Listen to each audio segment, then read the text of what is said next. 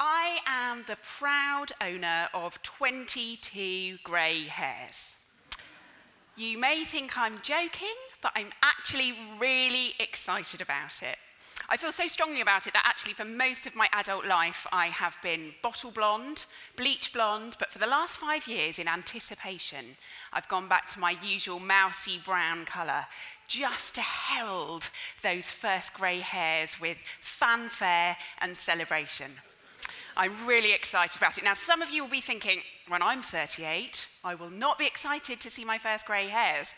And some others of you might be groaning, thinking, oh, it's all very well for her at 38, but uh, when she's my age and she's got a head full of them, I'll be dyeing my hair blonde again like a shot. And maybe I will. But what I know for sure is that I am blessed to be old enough to have them.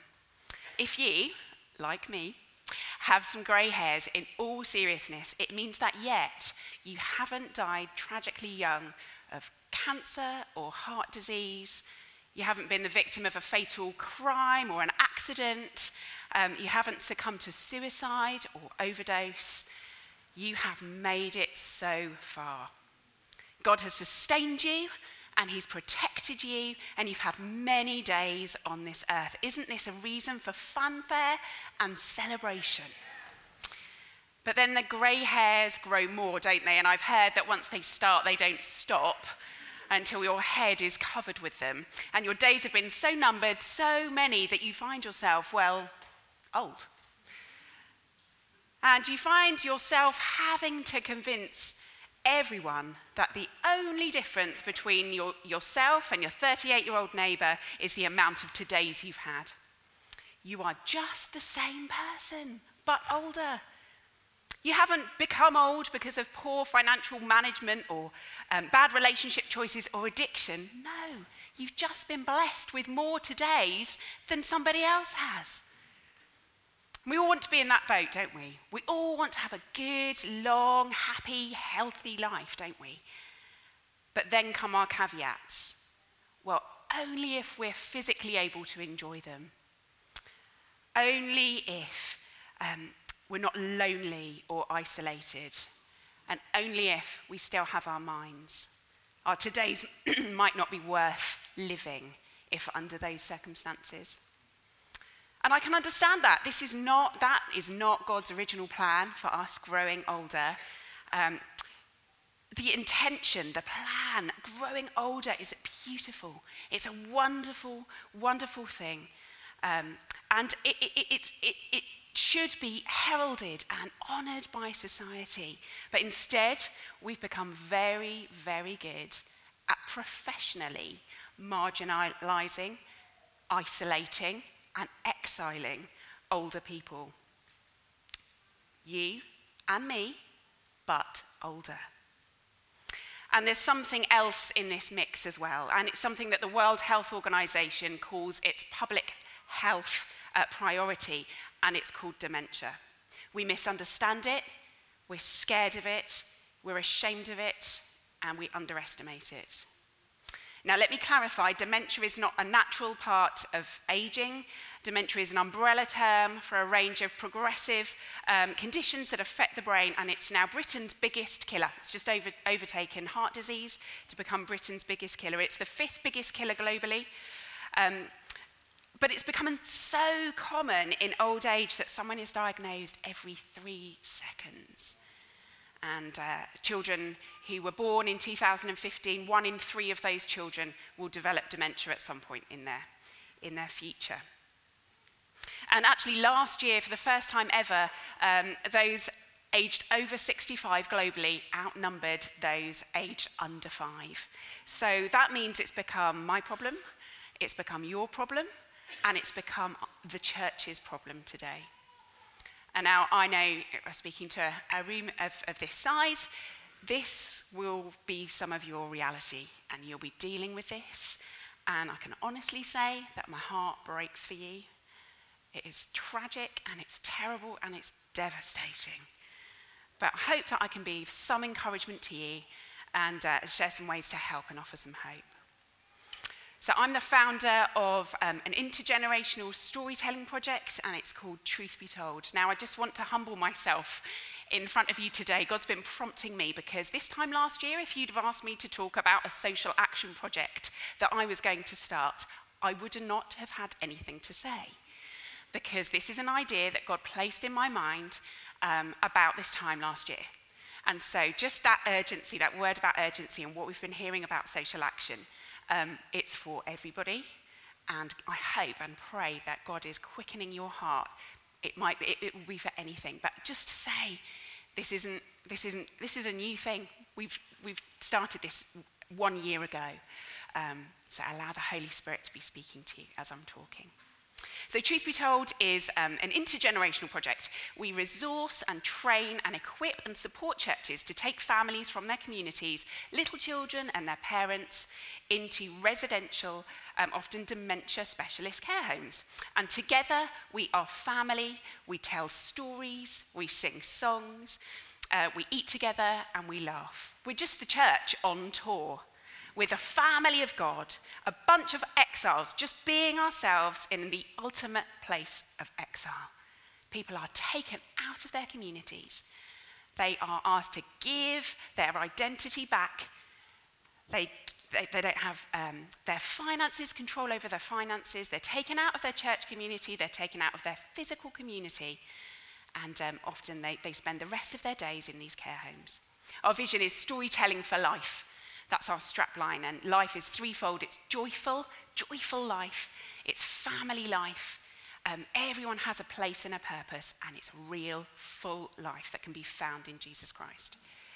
We use loads of reminiscence. It's a really powerful tool, and I'm sure you will have, will have heard of that between the ages of 18 and 25. You have something called a reminiscence bump.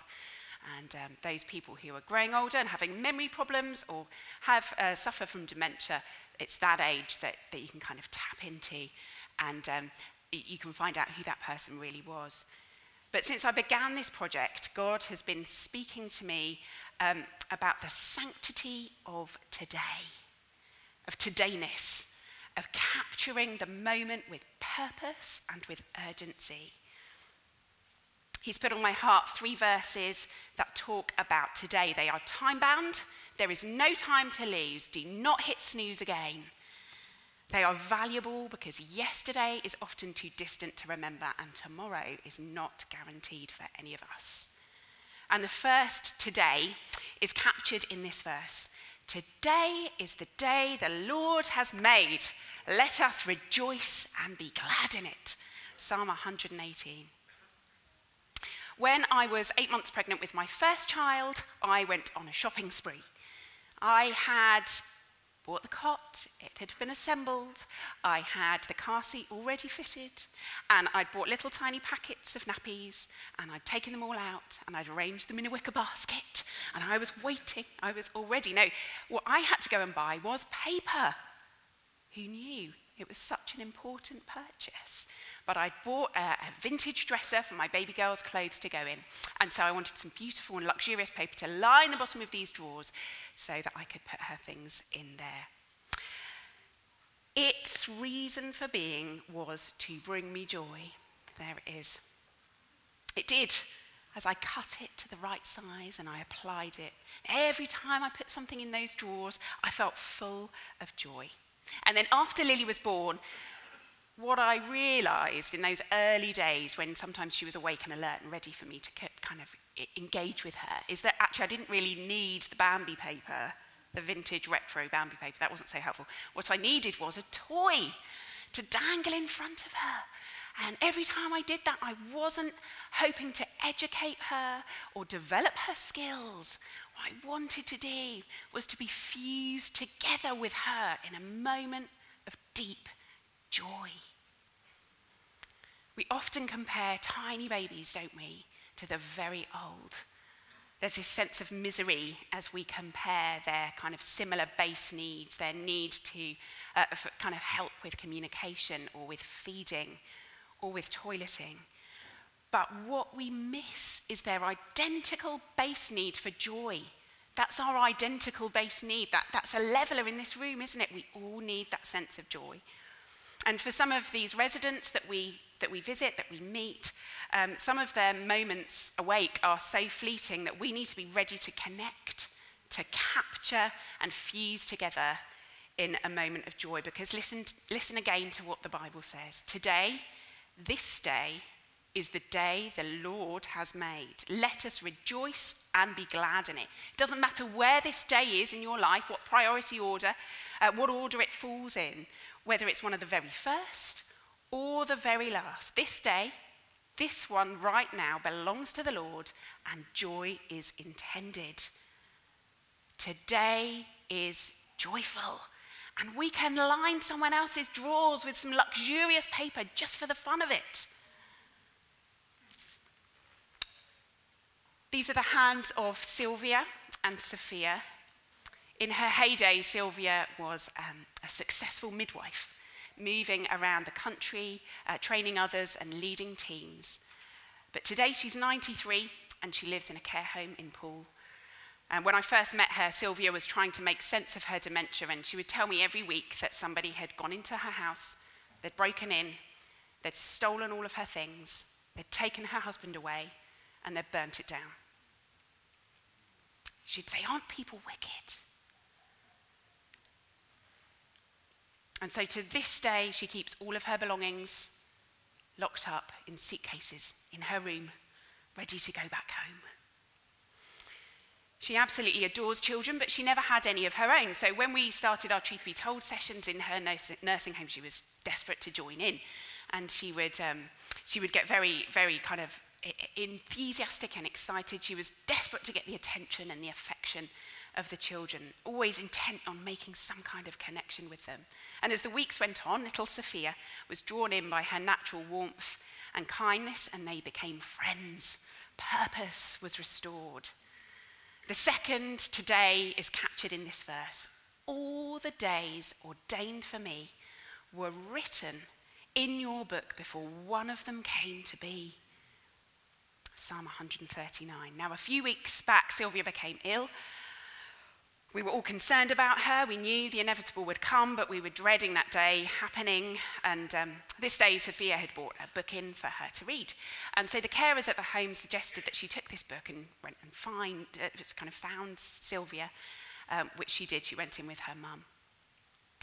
Um, Sylvia did the internationally uh, well known gesture and up Sophia hopped. And the next thing, they were looking through the pages of the book, fused in that sense of purpose. And each week since then, Sylvia hasn't actually been um, able to, she hasn't been well enough to get up by herself and walk into the residence lounge. And so Sylvia and Sophia have got this little routine going where Sophia will come in and, uh, and she'll potter off and she'll go and find Sylvia's room. Um, and then Sophia does this lovely thing where she helps Sylvia to put on her shoes and together they walk to the residence lounge. I wonder sometimes what Sylvia must think when she wakes up in the morning. Shh, Does she think, Where am I? You know, where's my husband? Where are my things? But on a Monday morning, when Sophia arrives in her doorway, today is purposeful. All the days ordained for me were written in your book before one of them came to be. God doesn't give us a surplus of days. He doesn't um, add on a few for good me- measure. He doesn't kind of give us a just in case, a contingency. Some days seem more obviously purposeful than others, don't they? When we're at work, when we're raising our children, when we lead worship, when we have a successful day Christmas shopping, there's obvious purpose, but for some days the purpose has to be found. It has to be called out. Today is purposeful, and we can put someone else's shoes on for them and we can ordain them fit for purpose. Now, if you have ever been in charge of a small person, a preschooler, uh, during the week for any length of time, you probably will have been to some kind of rhyme time, a song session. Um, no matter what your age is and what the age of your child, you're made to feel a little bit silly, aren't you? You have to get involved um, and take a truth be told session. For example, these are the props we use that come out of the special bag for the um, Sunday school classic that is the, old, uh, the Wise Man Built His House Upon the Rock. Now, truth be told, we believe in intergenerational activity. Everyone is vol- involved, non discriminatory. Um, so I'm hoping you can guess what's coming next. Do you know it? Okay, get your hands ready then, because the foolish man builds his house upon the sand. What a, fool. But the wise man builds his house upon the rock. So build your life on the Lord Jesus Christ and you build your house on the rock. Yes, good job, everyone. Good job. Um, along with some silly songs, we tell a story of hope, and then after we've told that story based on, on something from the Bible, a truth of the Bible, I'm loved, I'm found, I'm welcome, what we do next is we get a parachute and we waft it over everyone. And whilst we do that, we sing with gusto. Jesus loves me, this I know, for the Bible tells me so. And we sing it unashamed. We sing it with purpose we love it. Uh, and we get everyone to do the actions regardless of their age, and we sing it regardless of whether they can sing it for themselves. People with tiny babies, people with dementia, and everyone in between, because first, we need to be reminded of his name. So that today, if only you would hear his voice, do not harden your hearts. It's so important. So, truth be told, has had some great coverage. It's been an amazing year, and uh, brilliant feedback from care homes and um, from the council and from Bournemouth University. And it's just been a, a, a bit of a whirlwind, to be honest. But this week, I had my first critical email. We've had 460 people come to a Truth Be Told session over the last year, which is really exciting. They've paid to come. They've come. Uh, but the critical email said, I found the Jesus song a bit too much. And in my heart, I'm like, yes, you found it too much. Hooray! That's brilliant. I'm so excited because, yes, it's too much. Yes, we are unashamed. It makes people feel uncomfortable, it unsettles them because God doesn't want them to be rooted in the world, He wants them to be in exile like us doesn't he? That's what he wants. And that's my prayer for those families in the community that he would unroot them, he would unsettle them, he would make them an exile, and he would bring them home. That is my heart for them. And my prayer for those nearing the end of their life is that the inclination of their heart would somehow shift towards their Father in heaven. we're unlikely to know what that response is in this life some of them are unable to communicate. But He will know, and He is waiting, desperate for them to come home to Him. Today is urgent, and we can sing the song and we can do the actions on someone else's behalf as a reminder of His name for them. So I'd just like you to close your eyes and uh, it may be that God is stirring your heart about launching a Truth Be Told project in your church. Or it may be that God is just stirring your heart for something else. For those old, isolated, vulnerable people in your community. And as I say these words, I just really like you to allow the Holy Spirit to speak to you and prompt you. And uh, don't press the snooze button. Today is joyful. We can line someone else's drawers with luxurious paper just for the fun of it. Who's God put in your heart to bring joy to? Today is purposeful. We can put someone else's shoes on for them and we can ordain them fit for purpose. Where can you bring purpose today? Today is urgent.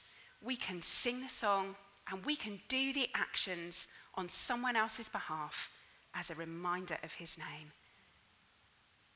Who does God want you to remind of the name, the powerful name of Jesus today? And the trick for us all is remembering, isn't it? To do it today. Today is the day. That's it.